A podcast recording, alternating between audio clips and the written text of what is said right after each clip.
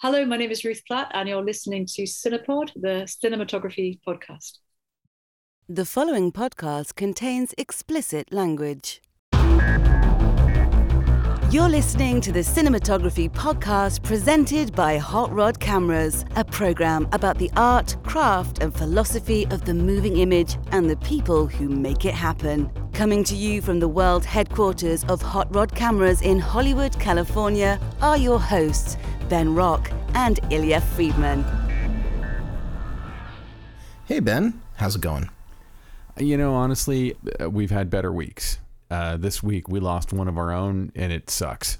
That's really true. And of course, we're talking about the entirely preventable and fatal shooting that happened on the movie Rust. Now, uh, Yes. bef- before we get into this, and I want to try to keep our, our, our we could easily talk for a, a very long time about this, but but I don't For want real. to. We have a whole show. We, we, we have a bunch of things going on, so we're going to try and uh, I think do appropriate justice to talk about it here. But but really, we've got a great show today. Who who's on the show today, Ben?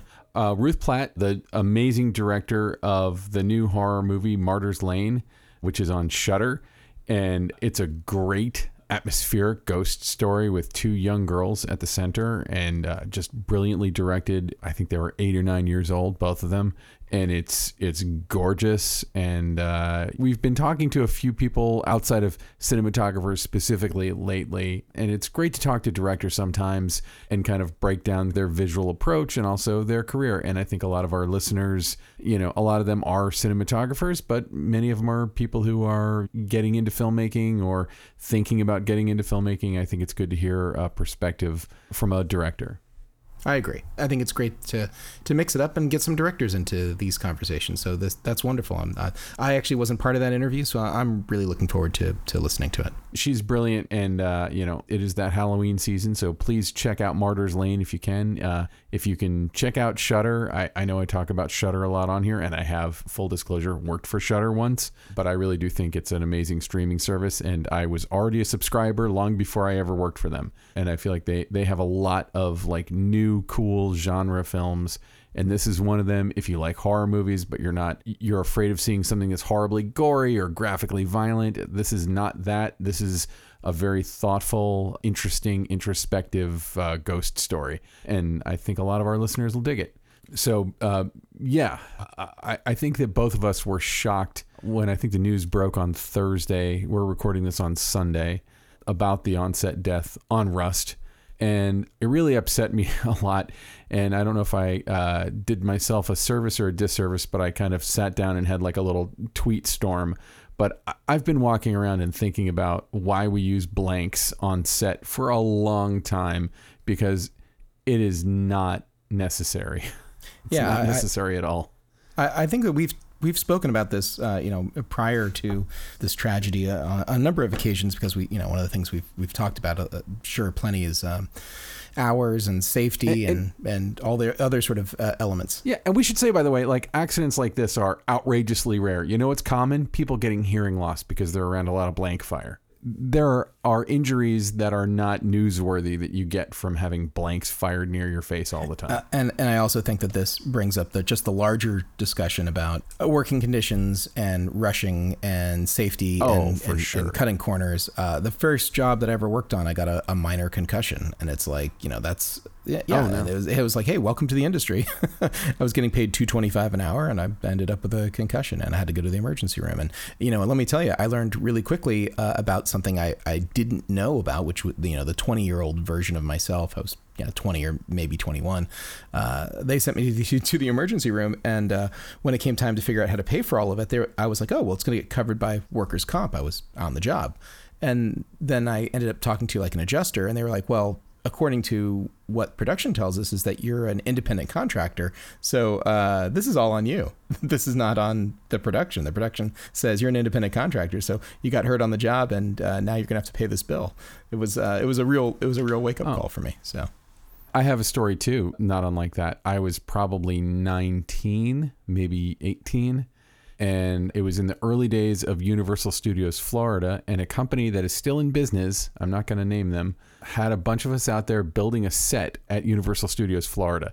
And I could not have been more excited. It was the first time I'd ever set foot inside a professional soundstage. You know, at the time, I probably weighed about 130 pounds soaking wet, so I could get under this stage that they were building and screw stuff together. And I was there working my butt off all day, and a giant set piece fell over and hit me. And uh, it wasn't like a concussion kind of thing, but it was like oh, suddenly I had kind of a stiff neck. And you know what they did? They sent me home. And I think they were paying like eight bucks an hour or something. And I don't remember the name of the people who, who did this. I don't really remember anything about it. But to me, you know, it's like I was too young and dumb to know that I probably should have gone to the hospital and gotten checked out. Like it was like this giant stack of flats or something, just kind of that hadn't been secured fell over and hit me. And I was it wasn't even something I was working on. It was just happened to be in the same sound stage and again this this is a company that if I said their name you'd be like oh yeah I know exactly everything about that company. And uh, it's total bullshit because they back then and now have real money to spend on stuff like this.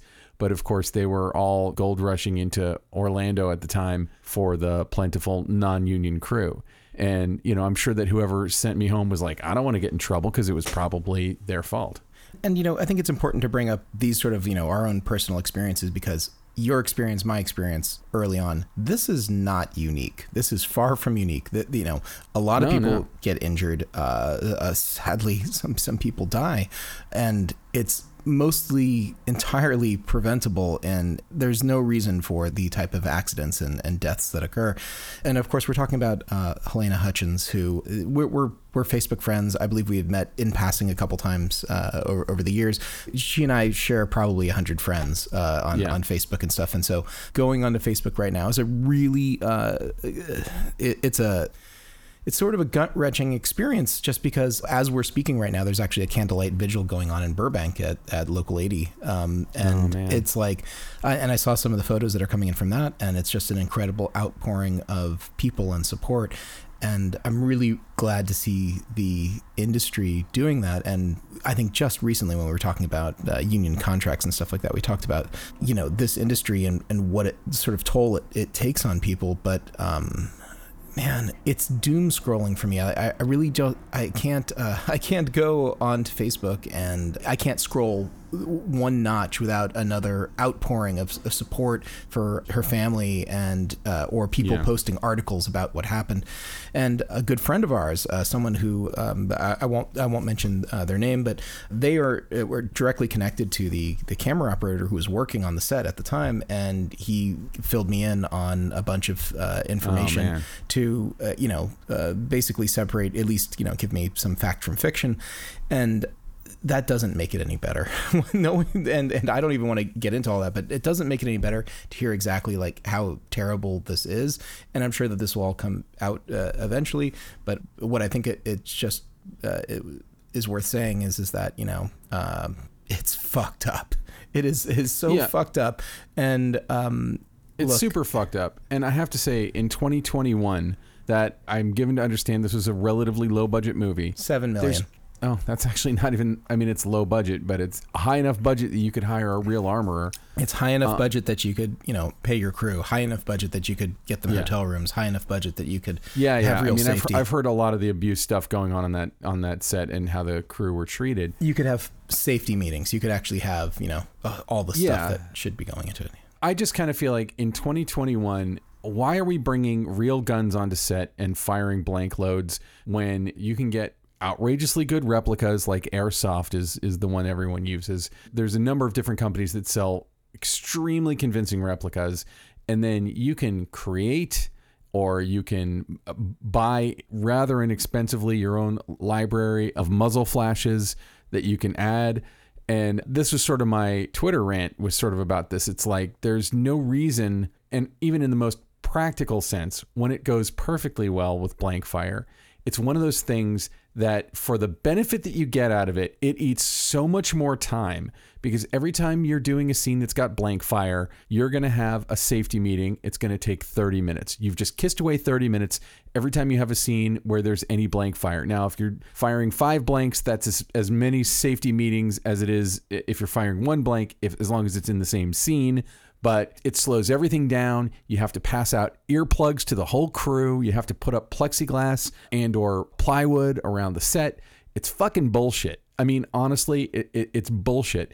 And as a filmmaker, again, pretending everything went perfectly smoothly, I've been lucky. One of the armors I've worked with before is a guy named Charlie Parrish. Charlie is fucking amazing. He's on it and a safety nerd like an armor should be. And I don't want to see Charlie lose a job at the same time. When I made my movie and I had 15 days, I- would not be surprised if you told me that seven hours of that shoot, so like more than half a day, might have been spent on safety meetings. And I would rather have that half a day back to shoot other stuff, which you could do if you were just using a prop gun that posed no one any danger. Yeah, yeah. I, one one of the things that really bothers me is all the the mentions in all the mainstream media about prop gun, prop gun, prop gun. It really, it- They're not prop guns, it's a gun. They're not. It's a gun. It's a real gun, and that is the the big disconnect I think with the public out there and what goes on a sets. They're they're real guns with blank Well, loads. people also have- think that like if if I point a blank at you and and, I'm like there's no that there's no face, no danger, and that's absolutely false too. And, and a blank will fuck you up. A Oh, yeah. blank is, I mean, like all that stuff you see coming out the front of the gun in the muzzle flash. It's that's traveling all coming out really fast. supersonically. The bang is breaking the sound barrier. There's different levels of loads too, quarter loads, half loads. There's different amounts of uh, of power. You know, uh, all of this can. You know, if if the money exists for people to rent real guns to use in production, the money certainly exists for a company to go out there and uh, make a prop that actually does what it's supposed to do. And I tell you, they're going to clean up because uh, I I think that Thousand percent. I Yeah, mean, I- somebody. I mean, airsoft should just figure out a way to have like a spring-loaded something or other inside the airsoft gun that that gives it some recoil. But I- I've never been pulled out of a movie because the guns didn't have realistic enough recoil. And and I also feel like for anyone who says that like VFX are expensive, it's like okay, so think about the 30 minutes of downtime on your set and hiring an armorer. So that's like a full-time person on your set anyway.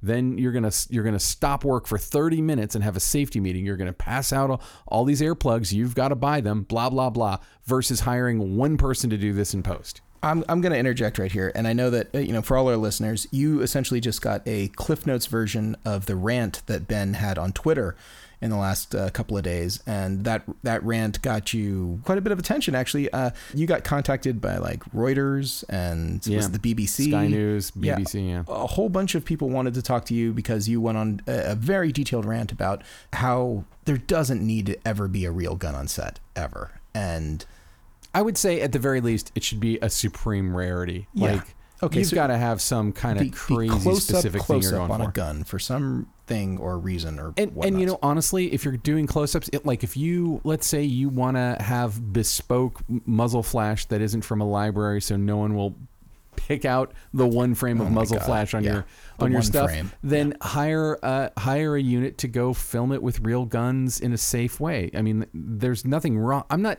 i'm not an anti-gun person. I just this is like a workplace safety thing and i just there's no reason for anyone to die for this because there's no reason to do it at all Yeah, uh, a hundred percent. Uh, Anyway, well, Ben, we could easily rant into these microphones until our, our listeners' ears bleed. But um, uh, what I'd like to do is I'd like to table this conversation. We can talk about it, it some more, you know, maybe in uh, in, in short ends or, or in future episodes as more stuff goes on. Well, and, and, and I will be revisiting this a little bit in my short end, but it will be with uh, practical advice for someone, anyone who's thinking about doing stuff with guns, like other very safe ways to get the gun effects you want done. Yeah, and we'll we'll probably touch base as the the story unfolds a little bit more. But for the most Yeah. part, actually, it's out there and everywhere. And if you're in these circles, you're you're probably overwhelmed. Each time I feel like some of these terrible tragedies happen, uh, there's a little bit of reform that happens in the industry. A little bit. Yeah. There's a little bit. There's more consciousness. I mean, there's. A, But I feel like since the last time there was a high profile shooting on set, which would have been Brandon Lee in 1993, I feel like in that time, the digital revolution has become so ubiquitous that there's that that now it's just like obvious to anyone with with eyes that we don't need to do this anymore. And I feel like you know I've had several people say why are we even still using blanks today and I'm and the only answer that I really have is because we always have. I think that people move away from change. You know, I had tried to convince a producer once to let me use VFX uh, muzzle flashes and stuff, and was talked out of it, and I and reg- and I regret it.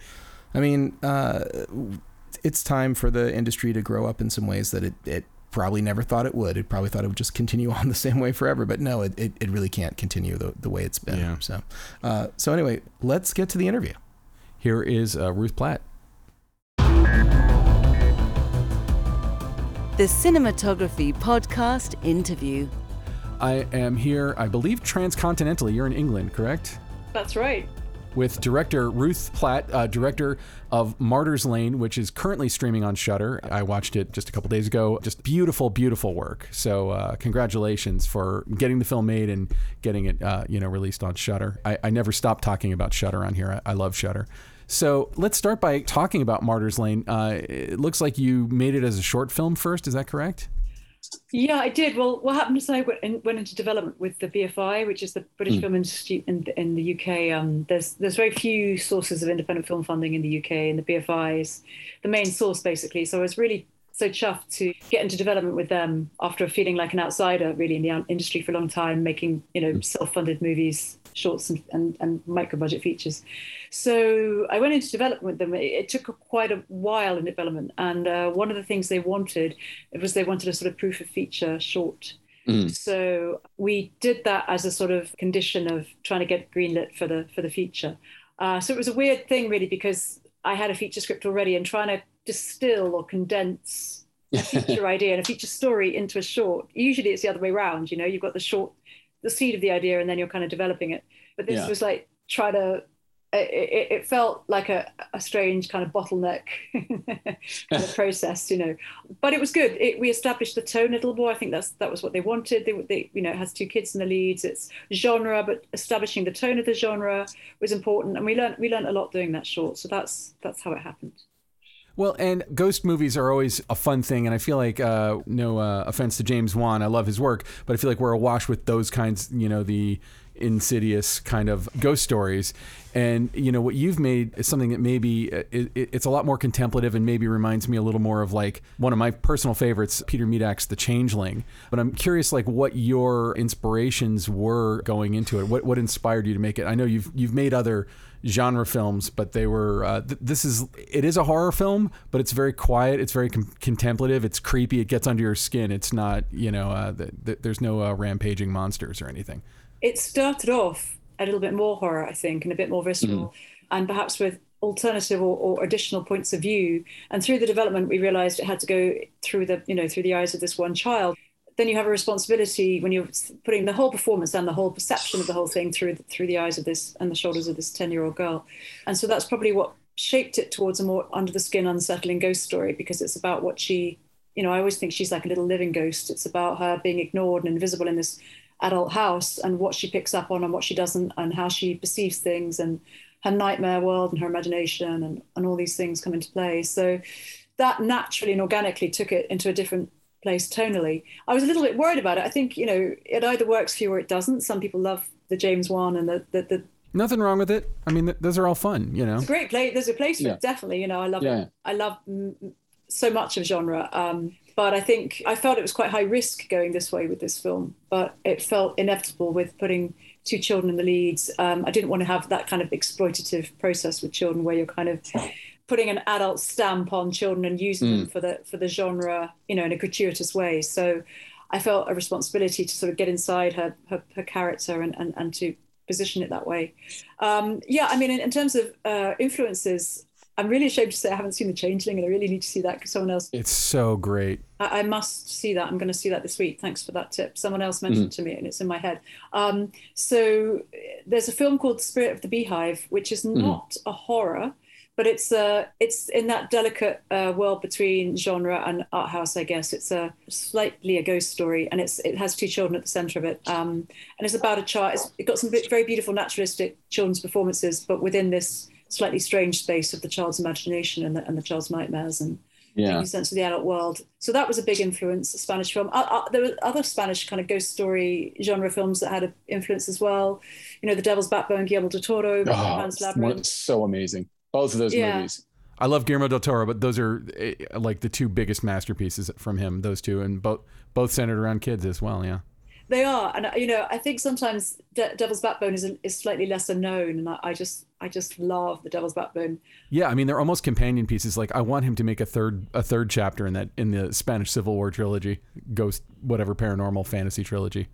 And, and yeah, exactly. And I guess because mine's more of a domestic more centered on this one house, this one family. But you know what I love about his films is that backdrop of the the civil war and the, and the real evil is is fascism. Mm-hmm. You know, the, the monsters and the ghosts are not are not the bad guys. yeah. and uh, let, us talk about sort of the visual palette of it because it has a very stylized look, but not stylized in a way that's distracting in any way. But what were your inspirations, and how did you work with your cinematographer to kind of build the look that you created in the film? Yeah, I wanted a slightly timeless feel, so you couldn't quite specify the period.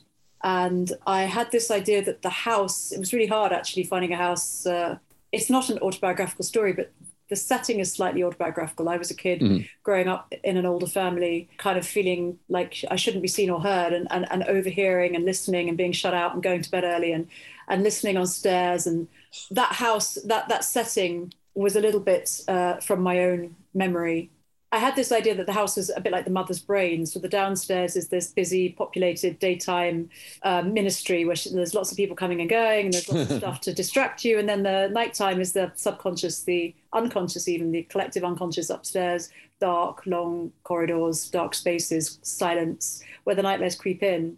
And you know, Leah is rattling around in this space. Yeah. It's a bit like she's rattling around in her mother's head, lost and slightly unseen. Uh, and then other things come into that space. So we talked a lot about how to create that cinematically and the shots and the and the and the lighting. The lighting was very important, creating this slightly dreamy, luminous kind of nighttime space that, that hovers between the conscious and the subconscious world. And again, I was heavily influenced by the spirit of the beehive in that look, mm-hmm. that cinematic look. So that's that's what Mark and I discussed. He was very keen to use these um, Cooke Speed Panchro lenses, which have quite a retro feel. They're not they're not that sharp, not that digital. They they give it a slightly less crisp look. And so I guess there's a slightly retro look to the film Uh, there's something impressionistic about the way you shot it, about the way light sources were placed. You know, like we have light going right into the camera, but it, it wasn't flary in a J.J. Abrams kind of way. Abrams was going to say, yeah. it's not the artificial flares. you know, I mean, I guess those are my kind of impressions of it. And while I'm watching something, uh, a film like this, and I'm uh, so glad you brought up Devil's Backbone, I'm always wondering too, like, how uh, do you create the environment for children to be able because like getting children who can act is hard. And then also like keeping them f- I, I have a three-year-old so i don't even know I, I can't even begin to think about getting him to focus to, you know to the degree that I, I don't know how old your lead was. I would assume she was probably eight or nine or something like that she was 10 um, yeah she was 10 10 okay. Yeah. Uh, that was close. You know but like how do you keep the boring technical process away from the kids so that they can just kind of live in their imaginations and also read the lines that you wrote and be in character and do all the stuff that they have to do? Is is there did any of the way that you approach the filmmaking of it was it accommodating for the fact that two of your leads were both really young well, the major the major accommodation we had to make was time because you're there's very strict time limits how many hours you can work with children of a certain age and very strict laws around that. So we were very limited in terms of the actual time we had, and that was that was a major uh, obstacle really to independent filmmaking having two children as your leads. So we tried to prep as much as we could. You know when they weren't on set, and we had a we had a double a, a child who could sit in for them when we're lighting and things like that. But you know for me you know, I heard that Michael Haneke saw 5,000 kids for the White Ribbon, and you know, we, we didn't have the scale or the or the time or the budget yeah. for that kind of casting process. So we, we saw relatively relatively few kids compared to something like that. But um, and you, you can tell very quickly when children are have learned to conceal or perform in a very polished way, and when they're not doing that, and when they're much more raw, and there's a place for them to to move towards. There's there's fluidity yeah. and flexibility in what they're doing because they are using their own personality I think it's about empathy and emotional intelligence. And I think, you know, I think all children have that. I think all people have that, but some kids have more access to it and have been more used to using it than than others, and just have a more natural sort of proclivity. And I, I think um, I just yeah, these two kids I felt very quickly that I could work with them, and we did try lots of different pairs. They had this chemistry. Also, these two kids. I think kids, you know, even it doesn't really matter about their age. It's it's capturing something spontaneous and alive and free. And that's the magic. It's the magic that adult actors have to capture as well. So I don't see children actors because of their age being an issue. I think actually sometimes they can be freer. And I think if I have one regret, it's that we didn't have more improvisation, more time for improvisation and more time for just following them and, and, and experimenting more in their performance, uh, you know, uh, away from the script. Because yeah. uh, as soon as you put a script into their mouths, they've got to, the, the, it, there is an adult filter there, you know. So my focus was trying to see how they would, how, how would you say this line and maybe changing it if they wouldn't say that. Do you connect with this? How you know what's your favorite food? What what would you like to say here? What do you and then what do you think you're trying to get from her here? So instead of looking at a long story arc or a big story arc and putting all that information into their head which is not how we speak and not how we act or behave. We just thought, just kept it in the moment. You know, what, what do you want right now? What are you thinking right now? What do you want out of her? Uh, you know, what what is how is she making you feel? And just kept it in the moment. And when we were setting up, you know, if they did have to wait around, I would just keep them moving, keep them breathing, playing games, keeping them thinking and alive, so that there was life inside their mm-hmm. inner life. And as long as you've got that, before we shot, I would always try and get them running around or moving so that they're breathing. And I think as soon as you're breathing, you're not holding on to tension, you're not dead inside, you're not flat. Ah, I've damaged you... a few mics by doing that, getting them to run around and then the mic's falling on the ground. oh no. it's worth it. Uh, well, and, and, you had made another film called The Black Forest that has uh, the kids aren't the leads in that, but there's a lot of kids in it, right? Or there's a lot of ch- child performances. Yes. Not yes, yes. And I worked and, in a similar way with them. Yeah. Can you talk about like what kind of preparation, pre-visualization, storyboards, shot lists, or you know, like what your process is for kind of breaking down a scene to shoot it? Before Martyrs Lane, I have made you know feature films on shorts budgets basically. So there's never been any time, very little time for prep. Time for prep on this was much shorter than I'd I'd hoped as well. You know, I dream of that time when you have like I know, two or three weeks for the director of photography to like meticulously plan every shot. That's one thing I would really, it's an ambition I still have yeah. that, to achieve. I would love to have that. But a lot of it's quite instinctive. So if you if you're if I'm trying to reflect a, an interior narrative or an emotional narrative, um, you know, I was discussing with Mark how to do that, and we we talked about our influences and our our references, and uh, we did we did storyboard some of the more sort of difficult sequences to shoot. We we storyboarded, but not everything. So a lot of it had to happen quite quickly, actually, and we had to problem solve some issues. For example, we were supposed to have a drone shot uh, that we meticulously planned, and then the drone didn't work in the in the uh. woods, which is something I've never quite experienced. So we we ended up getting a rickshaw and putting the Steadicam guy on a rickshaw, and my my lovely grip legged legged it down the road like 15 times as fast as he could, pushing this rickshaw with the Steadicam guy on the rickshaw. You know, so there were like that's um, awesome.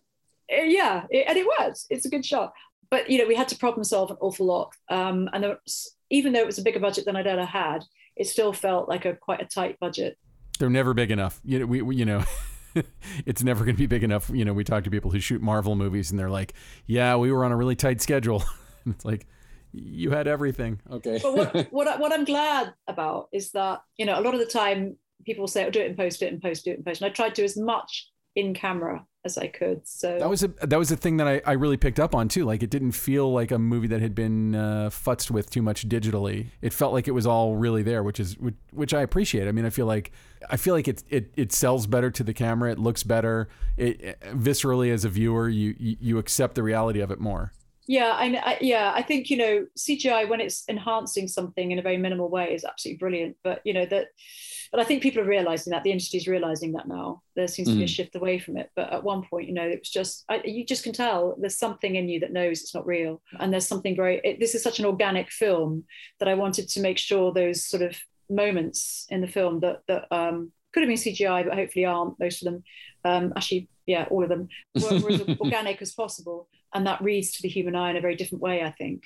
So, and also, you know, the producer's like, oh yeah, do it, do it in post, do it in post, I haven't got time. But then, you know, post comes along, oh, well, there's no budget for that. And I'm, thank yeah. God I did it. Thank God I did it in camera, you know, because we would never have done it. Yeah, there's a couple of things that, yeah, we did on camera that I'm so thrilled we found solutions to.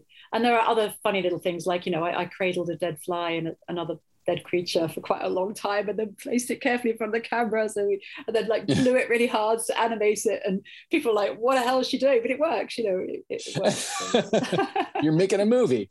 Yeah i was so chuffed with my little dead fly. She she looks at a fly and a fly flies off. People are like well you're gonna have to do that in post or we can't get fly wrangler. So i just found this little dead fly and i preserved it. And then i managed to to blow it to blow it so it kind of took off horizontally. I was very pleased with that. That's so much fun. I love hearing stories like that, though. So I'd, I'd love to talk a little bit about your career leading up to this because you have actually a lot of acting credits, but also you've directed, uh, I think, three features and a bunch of shorts. I'm a big genre person and I love the horror genre and I love seeing people who execute it well. What drew you to horror? Was that always the direction that you were going in as a filmmaker? No, I mean, so I'm a little bit sore about the idea that I've made three movies because my, my first two features were, were made on shorts budgets, kind of self-funded, mm-hmm. and, and Lane was like my first funded, supported film. So I kind of feel like it should be my de- seen as my debut film, really. But, but you know, that was my fault. I made features. Um, I just wanted to get out there and prove myself. I think my my first two shorts were not genre. They were they were dark. They had a dark sensibility to them, but I think I was feeling quite angry when I made the lesson, uh, not at teenage teenagers, but angry at the at being a woman who had felt outside the industry for so long and, and mm. had two children and felt I just felt very unheard and un, unable to break into the industry. So it was a sort of way of channeling all that anger. So I'm slightly worried that people think I was sort of advocating for torturing teenagers because that's not what the film's about. The film's about it's a sort of satire on the education system, really, the broken education system, and a satire on power. So I worry slightly that people misinterpreted it and take it literally. Um, Storytelling is not necessarily advocacy. like you're not making a, a, a, PSA about why the behavior in your movie is right. And I feel like there was a wave of movies that that, that movie kind of fits into that went to a, a visceral place, shall we say. Yeah, I worry when it's compared to torture porn because um, I was trying to do something. I mean, to be honest, the film that um, inspired me was Michael Haneke's Funny Games, and I read Brandon Cronenberg. Also, you know, quite a visceral film. a very visceral film, but what Brandon Cronenberg said was, "I don't like easy violence. I don't like films where the violence is, you know, bang, bang, bang, gun, but like, you know, yeah. like." Deadpool, where you know it's bang, bang, bang, bullet in the head, ha ha, and it's like I remember my kids seeing it, and I'm thinking, that violence is so easy and glossy and smooth and and what Brandon Cronenberg said is violence should be difficult to witness and watch and uncomfortable. Yeah. And that's what I was trying to do in the lesson. I was trying to I was trying to raise some ethical challenges because you know there is so much gratuitous violence and it's almost as if there's a lot of teen kind of teenage slasher kind of movie tropes, isn't there, about like beautiful yeah. young bodies being murdered and tortured and all that. And I was trying to say, trying to make that turn that on its head and say, look, this is really uncomfortable and really ethically problematic. But I'm not sure if all that nuance got got seen. Well, I, I, mean, I'm hoping that Martyr's Lane will encourage people to go back and look at your filmography because I do feel like we're in a moment right now, uh, specifically in the genre world, where people are looking for that nuance and they're they're they're looking for. Uh, I I feel like 15 years ago, whatever, when when torture porn was was all the rage in the horror world. As a lifelong horror guy, I never really had a taste for that stuff either. I would always go more for the Martyrs Lane kind of movies, like the supernatural, creepy, you know, think about it later. I mean, I could make an argument for, you know, Dario Argento and and some of that stuff, which was also extremely sometimes I think leaned into that kind of stuff, but was always so surreal and weird and nightmarish that that it was more like you'd think about what you saw later, like it was a terrible nightmare you'd had. But I do think that today people are are more in the genre world are really looking at the subtle shadings of stuff and the satire and how horror can be used to kind of get a, a, a big idea across. Obviously, you know, probably the most conspicuous example of that is Jordan Peele and everything that he's doing because like he's making horror movies, including Candyman, which he didn't direct, but he executive produced it. They're definitely kind of not smuggling, but just kind of infusing uh, the genre stuff with some kind of a social message. So, you know, uh, hopefully people will will go back and look and see that that's what you were doing in that film. I really hope so. Perhaps it was just too oblique and too subtle um, and didn't have enough of a social message. I mean, I thought it was pretty clear, but I mean, obviously with, with budgetary constraints as well, we, we did put this teacher teaching the, the lesson of his dreams in this in this this place, um, and it was it, it was very claustrophobic and enclosed in that space for a very long time. So obviously, if I had more of a budget, I would have opened up a little bit more and played with it more narratively. But you know, I wanted to sort of push that oppressiveness of the education system and play with that satire. So I think you know some people have loved it, and it's really really reassuring that some people have loved it. Some people have thought I've I've been saying that teenagers should be tortured. so yeah, it's it's been slightly uh, uncomfortable, I guess. But I hope I hope people will see see it for its its real intentions. And, And, it's also, funny it's, actually. not supposed to, it's not supposed to denigrate teachers either, obviously. no. Uh, Martyr's Lane to me is so accomplished and so well made. It's hard for me to believe that. I, I mean, like I always ask people, like, "Oh, you went to Sundance. Oh, you won an Oscar. Was your phone ringing off the hook the next week?" And the answer is always like, "Not, not much more." But I do wonder, like, what happens when you release something that I, I feel like, f- from an objective standpoint, anyone could look at this and see this is accomplished work and this is someone who really knows what they're doing. Like, how has it changed your professional life? I think it's a film that hopefully some people connect with and some people don't. You know, it's not genre enough for some people. It wasn't genre enough for some of the big festivals. And I feel really, and it was really hit by COVID and the fin- and the it was actually a very Oh, yeah. painful process of not not being it hasn't had the recognition that I hoped it would have. And I'm so grateful to Shudder for picking it up and they love it and just- they've been so supportive. But it's been hard. You know, I put five years of my life into it. It was a very long development process. It's so hard to raise money for independent film in this country. And uh, I'd love to it to have slightly taken off a little bit more. So I'm just it's it's really great when people do respond well to it, and it means a lot because it was such a large part of my life, and um, I just hope I get to make another film in the not too distant future. Yeah, because it's the, the first funded film I've ever made. You know, that's how ridiculously hard it's been. It's the, Mhm. the only funded film I've ever made. Well, I mean, it's amazing work, and I feel like we've taken uh, quite a lot of your time here. So, before we go, is there any place online where people can? Uh, obviously, I would encourage anyone listening to this go check out Martyrs Lane. It's on Shudder. If you don't have Shudder, you can get it on uh, Prime. You, you have to sign up for Shudder, but you can get a. It, it's awesome. it's worth it. So please check it out. But is there any other place online where people can see your your directing work? I think on Vimeo, I have my my shorts are on Vimeo. I think Oh, cool. But do you have like an Instagram or Twitter? People have I, I'm questions. Ruthario P on on Instagram and Twitter. Ruthario Excellent. P.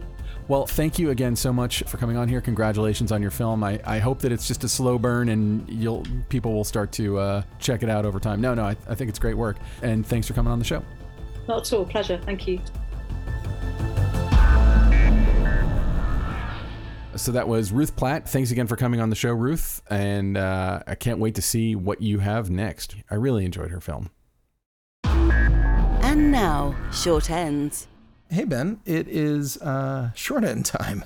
You re- ready to dive into short ends? I am, and you know, as I said, my short end I think is maybe a, a quick accounting of, and I'm sure that there are more that I'm not even aware of, of some of the ways to get the muzzle flash that you want in your in your movies. If you're using airsoft guns or you're using replica guns, you could even I've even done it uh, on like sketch comedy stuff with toy guns. So there's several collections of muzzle flash that you can get that are stock, that are pre-keyed, that are basically drag and drop. They're not going to get you all the way there depending on what you're doing. In some cases, they might get you all the way there. Um, the granddaddy of them all was uh, Video Co-Pilot's Action Essentials. Uh, there's another one that we've talked about on the show called Action VFX, and then one that somebody in my Twitter rant actually made me aware of. At Blend That Film was the person who made me aware of it. Is that Red Giant, who's a big VFX company? They have one that I watched the demo of it. It's called Bang, and basically it's 3D, which I guess means it's for After Effects uh, modeler of muzzle flashes, and it, you can choose what kind of gun it is, and it makes a 3D gun that you line up with your gun so that it knows exactly where the muzzle is, the size of the muzzle, the direction of it, et cetera, et cetera, and you're able to model 3D muzzle flash. Pretty amazing stuff. I mean, like what I saw of it looked really good. And I would also direct everybody, which I did this in my Twitter rant as well, to a group that I, I have uh, talked about on the show before, which is Corridor Digital.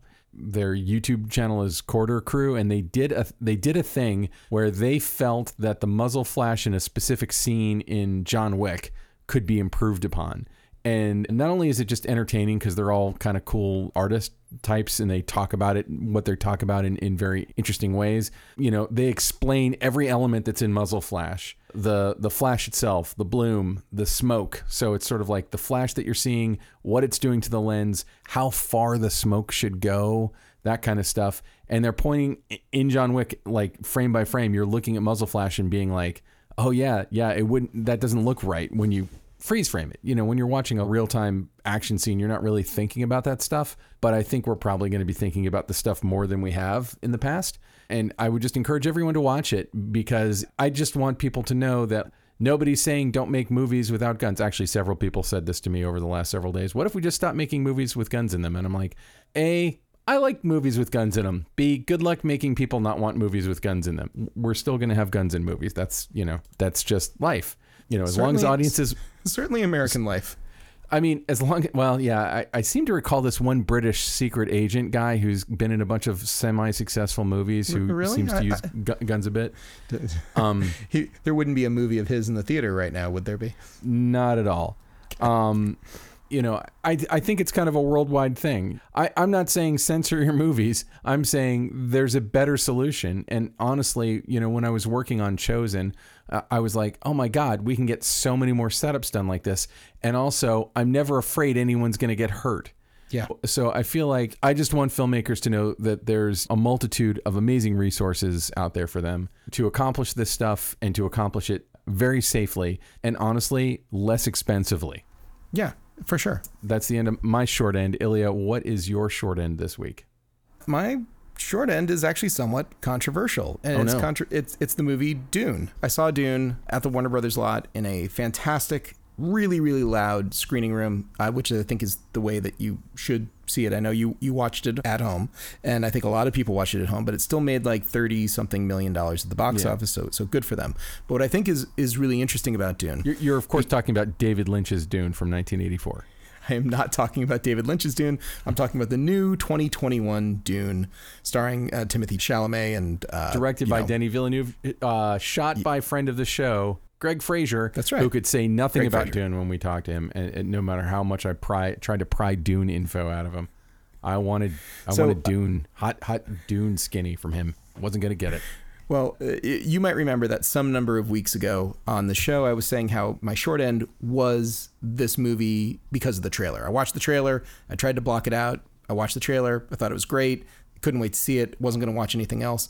And before I get into what I thought of the movie and why I think that it's it's it's worthy for, for talking about the short end here, uh, I think it's wonderful when I really like a polarizing movie, and this movie is decidedly polarizing. If you look at the, if you just type in Dune review into Google, the top things that come up uh, run the whole gamut. For example, uh, The Guardian says that it is a sci fi epic that gets off to an electrifying start. The New Yorker says, a Dune sanded to dullness. NPR says sci fi epic Dune is an immersive but incomplete experience. And this kind of goes on and on. You'll get I mean, it is uh, incomplete in that it's only telling like the first half of the first book.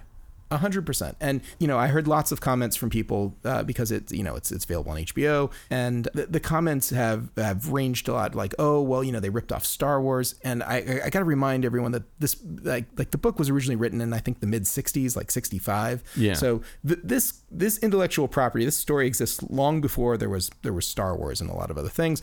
But but truly. Uh, if you look at the David Lynch version, which I feel like is very much in opera, it doesn't have a lot of the perhaps uh, identification and development that you might like to have with some of the characters, and there's a lot crammed It in is there. also. I, I watched it about a month ago.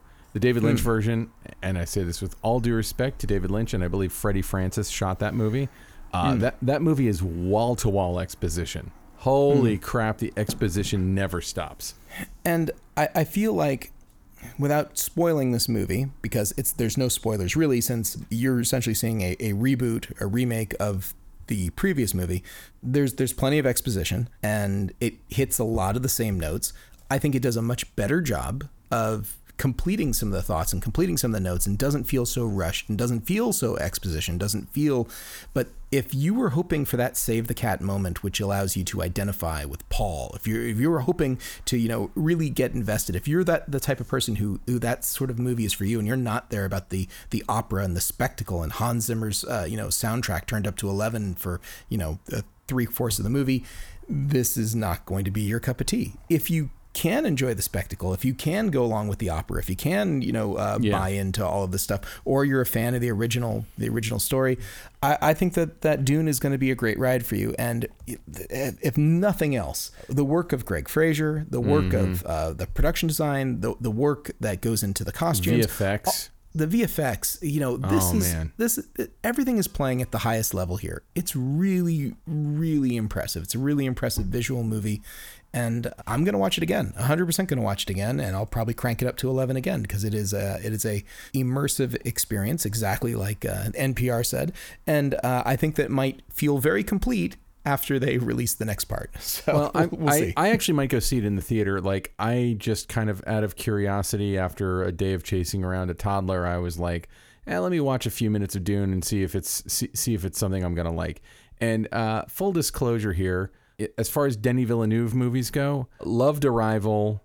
I liked Sicario a lot. I was not the world's biggest fan of Blade Runner 2049. It is gorgeous, but I found it to be. Um, I feel like I liked this much better than than Blade Runner I, actually. I, well, yeah, I, me too. I, I felt like with Blade Runner, I could have cut 45 minutes out of that movie without cutting a single shot. It was like a lot of shoe leather, like booming Hans Zimmer music while people walked into rooms and looked at stuff, and hmm. and it and I and it was just people say that the original one is slow.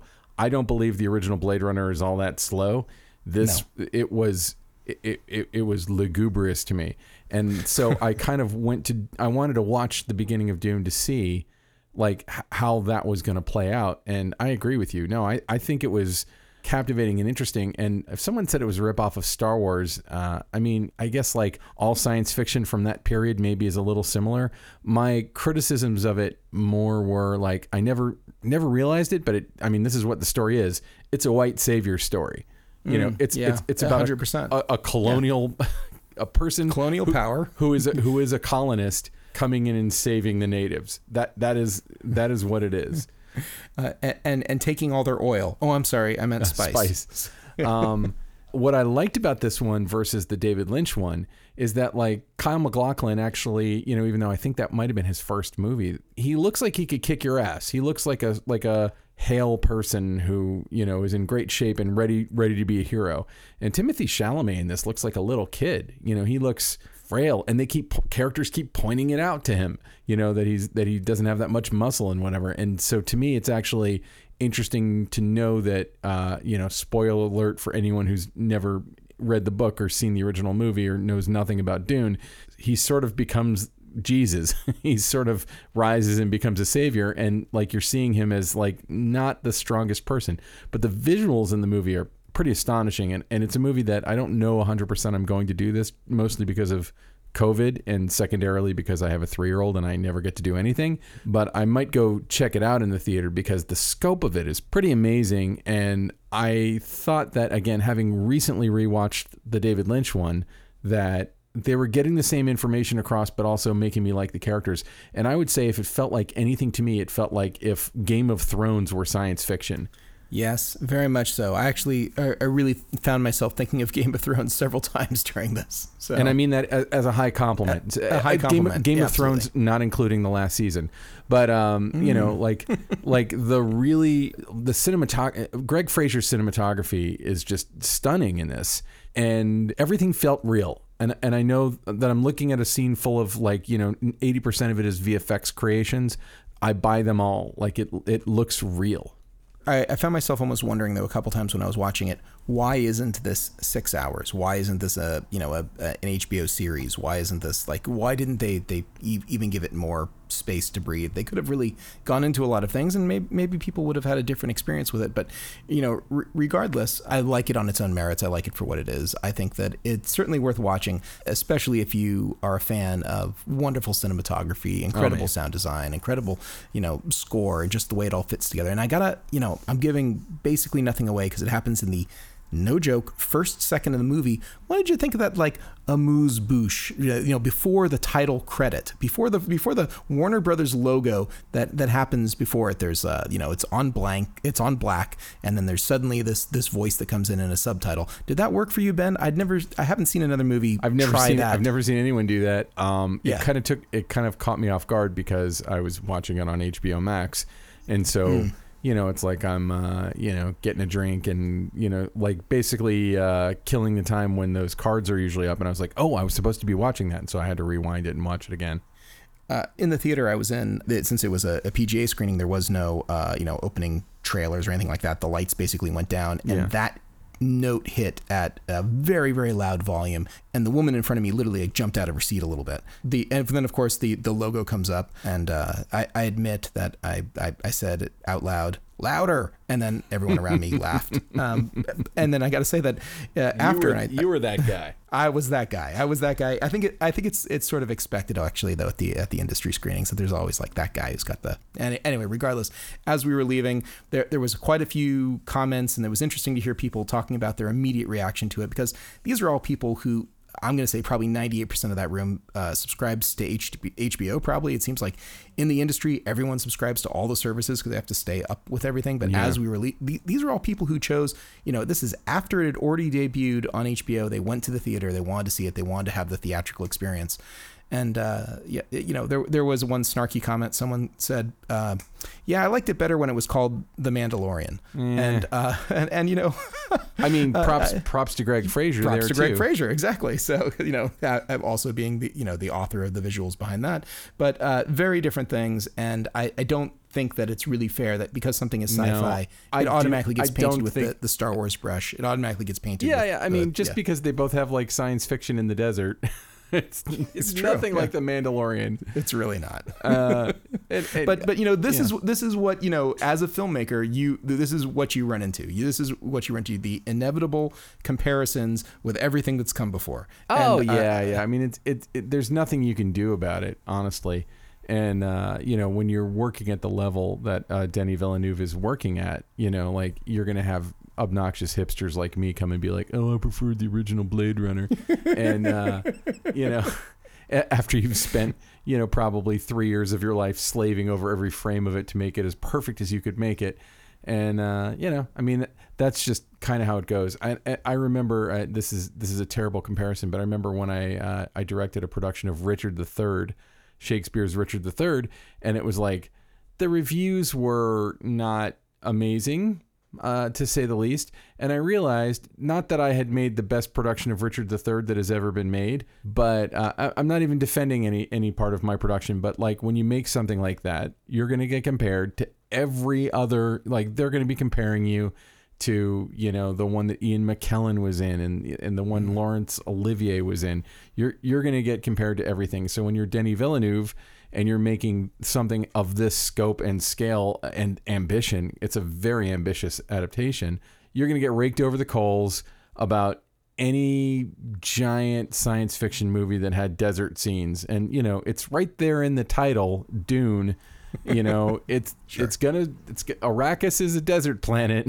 And i really feel like it was a strong effort and i'm looking forward to the next part. And i was completely engaged and i thought the cast was just awesome and the cinematography was amazing and the vfx like you know I, f- I feel like the thing about Denis Villeneuve movies is like every element put into it is so top shelf that you know you're kind of in a way judging how you feel about the top shelfness of of that thing. You're you don't have to give it any willing suspension of disbelief and go like, "Oh, that uh, you know, like yeah, if I squint that model looks like a real thing."